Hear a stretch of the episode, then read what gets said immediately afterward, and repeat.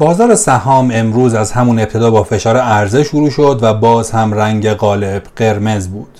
معدود نمادهای ثبت شاید به انگشتان دست هم نمی رسید کاهش حجم و ارزش معاملات یه بار دیگه رکورد زد و به کمترین میزان خود از ابتدای سال 99 تا حالا رسید. خروج نقدینگی حقیقی ها هم تداوم یافت و در یک اتفاق بسیار نادر حدود نیمی از ارزش معاملات ناشی از خروج و فرار از بازار بود که تحمل برانگیزه.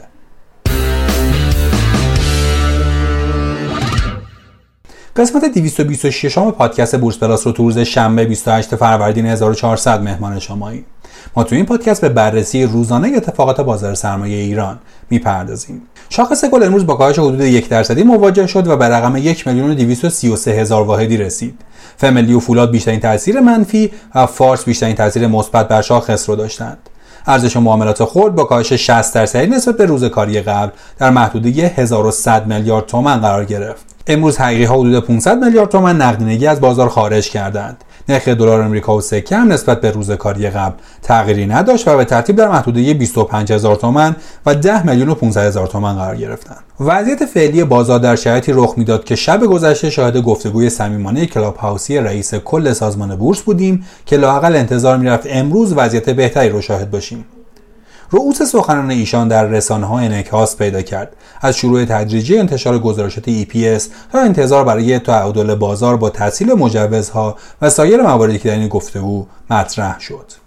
با اینکه ایشون بار دیگه تاکید کردن که دامن نوسان نامتقارن موقتیه و برچیده میشه اما سخنان امروز یک کارشناس معترض در خصوص این موضوع نشون داد که به احتمال قوی دامن نوسان نامتقارن تا دو ماه دیگه مهمون بازاره.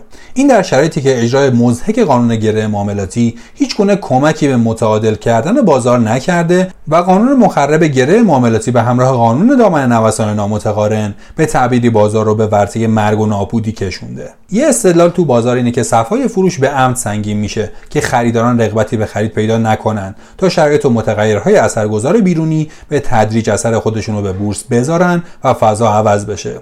در اون صورت هم صفای فروش کمتر میشه و هم بازار متعادل میشه و این اتفاق باعث میشه تا ضرر و زیان سرمایه گذاران فعلی کمتر بشه. در ادبیات مالی بارها این تجربه به آزمون رفته و حتی دامن نوسان متقارن 5 درصدی هم خود ناکارآمد تشخیص داده شده. اما حالا شاهد اجرای قانونی بدتر به اسم دامن نوسان نامتقارنیم که علاوه بر اینکه پویایی رو از بازار گرفته خریداران رو هم کم انگیزه کرده. تا زمانی که فرد نتونه به راحتی سهم بفروشه به تب به راحتی هم سهم نمی‌خره. این قانون بازارهای مالیه. تجربه ثابت کرده که هر گونه محدودسازی باعث فرسایشی شدن اصلاح میشه. وظیفه نهاد نظارتی بازار سرمایه نظارت بر بازار و تحصیل معاملاته. اما در حال حاضر با اجرای قانون دامن نوسان نامتقارن شاهد ضربه زدن به بازاره. این قانون مستاق بارز دخالت نهاد دولتی در بازاره. از اول قرار بود این قانون موقتی و برای یک ماه اجرا بشه. این قانون قرار بود که با حمایت بانک ها و سایر حامیان اون موجب شادابی و افزایش حجم معاملات بشه. اما برعکس اون اتفاق افتاد. چرا که با عیان شدن مذرات اون و طولانی تر شدن اجرای اون هیچ حقوقی حاضر به حمایت از اون نشد. نتیجه اون تشکیل فرسایشی صفای فروش و جلوگیری از اصلاح بازار و تحلیلگران بازار رو هم سردرگم کرده.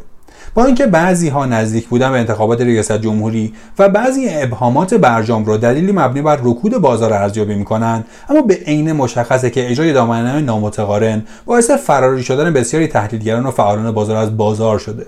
این افراد نه تنها از اعتبار خود استفاده نمی‌کنن بلکه نقدینگی شخصی خودشون هم وارد بازار نامتقارن نخواهند کرد. همه اینها تو شرایطی رخ میده که شاهد رکوردهای عجیبی از قیمتهای commodity ها هستیم. نفت رشد هفتگی داشت. قیمت های جهانی سنگ آهن ورق و فولاد همگی رشدی بودند. مطمئنا در شرایط یه بازار نرمال شاهد ورود خریداران حقیقی و حقوقی به صورت جدی به بازار بودیم. اما فعلا عکس اون اتفاق افتاده.